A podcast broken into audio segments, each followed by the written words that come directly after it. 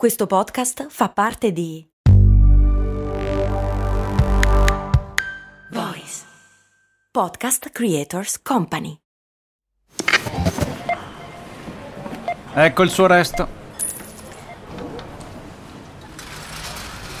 Mm, certo che al giorno d'oggi con un euro non si fa più granché. Beh, lo posso usare per il carrello della spesa. Ma comprare 10 Goliador? Eh no, per quelle servono 2 euro adesso. Ah, beh, allora non mi resta che lanciarlo nella fontana di Trevi ed esprimere un desiderio. Oppure, beh, potrei investire sul mio futuro. Ma un euro? Beh, sì, su Scalable. Scalable, che supporta anche questo ascolto, è un'app che ti mette a disposizione gli strumenti essenziali per costruire una cultura del risparmio. Ti consente di investire in modo flessibile in azioni, ETF e fondi, creando piani di accumulo automatici a partire da un solo euro. Altro che Fontana di Trevi. Amplia le tue conoscenze finanziarie e fai crescere i tuoi risparmi nel tempo. Scopri Scalable per i tuoi investimenti. Link in descrizione.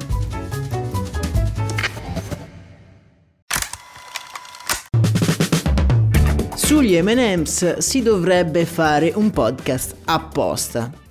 Ma aspetta un attimo, è proprio quello che abbiamo fatto noi su Storie di Brand. Link in descrizione, un podcast in cui andiamo a ripercorrere l'incredibile storia della Mars, l'azienda appunto che ha lanciato sul mercato nel 1942 quelle che sono considerate tra le caramelle più famose della storia. Forse non sono proprio le più famose, se la giocano, ma detengono il record per essere state le prime a finire nello spazio.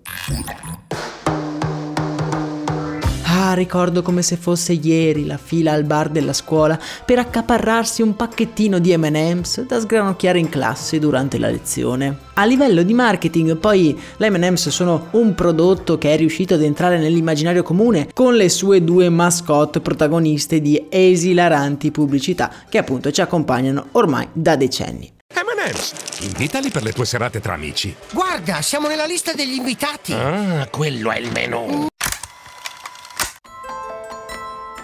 Nella lunga storia di queste cioccolatine ricoperte di zucchero, però, c'è un'epoca davvero buia. Un buco nero del quale abbiamo perso ogni memoria, un periodo di terrore del quale facciamo fatica a trovare tracce nella storia.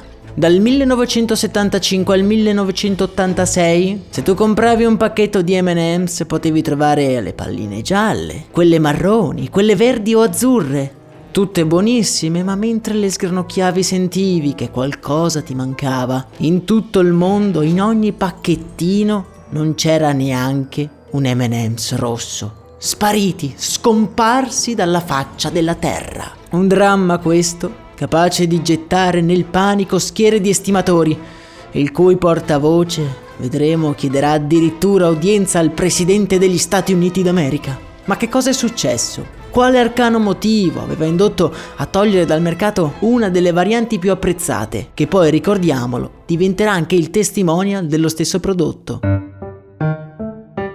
Per rispondere a questa domanda dobbiamo tornare indietro nel tempo fino ai primi anni 50, quando le pagine dei giornali si riempiono con una tragica notizia. Alcuni bambini si erano ammalati di un male non identificato. Era stato però identificato il responsabile della loro malattia, il colorante rosso numero 2. In realtà, negli anni successivi, il colorante venne più volte analizzato dalla Food and Drugs Administration, che lo ritenne sicuro ed accettabile.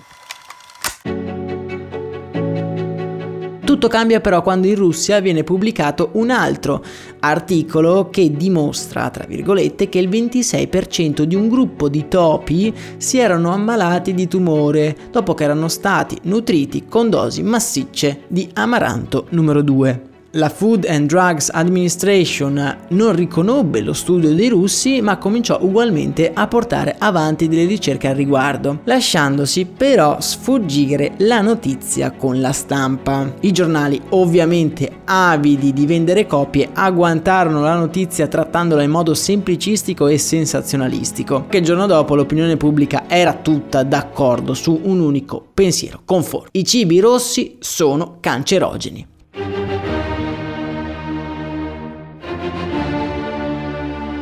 Malgrado non avesse delle prove effettive eh, sul fatto che questo colorante fosse nocivo per la salute, il responsabile dello studio definitivo, indetto dalla Food and Drug Administration, un certo Alexander Smith, decise comunque di revocare provvisoriamente il colorante dal mercato. E come si può pensare, questa notizia getta gli americani completamente nel panico. Hot dog, cibi per cani, torte, gelati rossi, ghiaccioli, da un giorno all'altro scompaiono dagli scaffali. E voi mi direte, ma gli MM's quando entrano in gioco? In realtà gli MM's non utilizzavano il colore rosso numero 2, ma bensì il numero 40. Quindi diciamo avrebbero potuto lasciare gli MM's nei sacchetti, ma decisero comunque di eliminarli per non essere affossati dall'opinione pubblica. La questione durò alcuni anni, tanto che eh, degli affezionati consumatori decisero di agire legalmente per far ritornare nei pacchetti gli MM's rossi. Addirittura un certo Paul Heltman non solo fondò un'organizzazione per fare pressioni sulla Mars, ma scrisse addirittura una lettera ufficiale all'allora presidente Ronald Reagan, quando si dice le questioni importanti della vita. Le preghiere di Paul però vengono esaudite solo nel 1985, quando in concomitanza con le feste natalizie la Mars decide di rimettere nei sacchetti le ingiustamente bistrattate M&M's rosse. Alcuni studiosi di marketing hanno definito questo caso come uno dei primi casi di brand anarchia, cioè una perdita di potere decisionale da parte del marchio a favore del volere della massa. Una cosa comune oggigiorno in cui i social network diffondono molto velocemente delle fake news, molto meno comune invece invece era negli anni 70. In realtà la storia degli MM's non è nuova a questi episodi di influenzamento di massa. Per esempio, nei decenni passati si diceva che il colore dell'ultimo MM's del pacchetto poteva influire il proseguimento della vostra giornata. Per esempio, se l'ultima nocciolina era gialla, probabilmente vi stavate per ammalare e sarebbe stato meglio rimanere a casa. Invece, se l'ultima era arancione, era un segno di buona sorte, diversamente da quella marrone che invece portava sfortuna e incidenti. La migliore, però, era quella verde, capace di avere un potere afrodisiaco e aumentare il desiderio sessuale.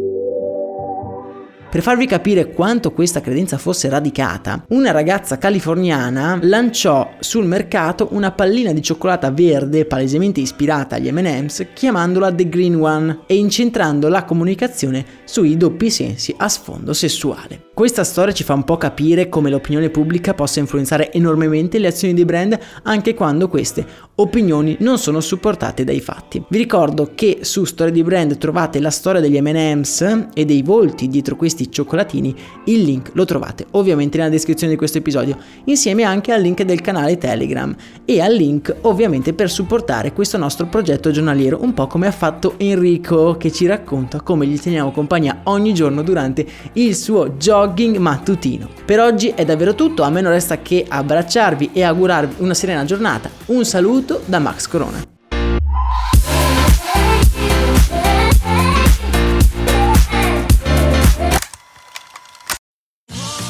Sotto costo 1 euro. Fino all'11 maggio il notebook Lenovo IdeaPad Slim 3 16 GB di RAM con processore Intel Core i5 è tuo a 529 euro perché ogni euro batte forte sempre.